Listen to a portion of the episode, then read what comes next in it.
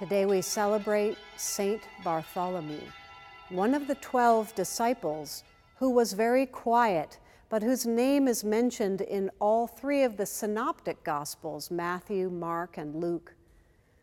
It's believed that St. Bartholomew, after the resurrection, was so inspired by what had happened that he traveled to India, where he spread the gospel and talked about Jesus and what Jesus had done, and eventually died for his faith, a martyr's death.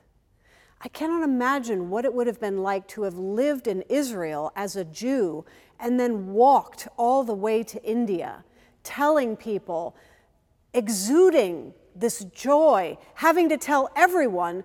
I think Bartholomew was so full of joy from the resurrection and his experience that he just kept on walking and talking until his life was ended.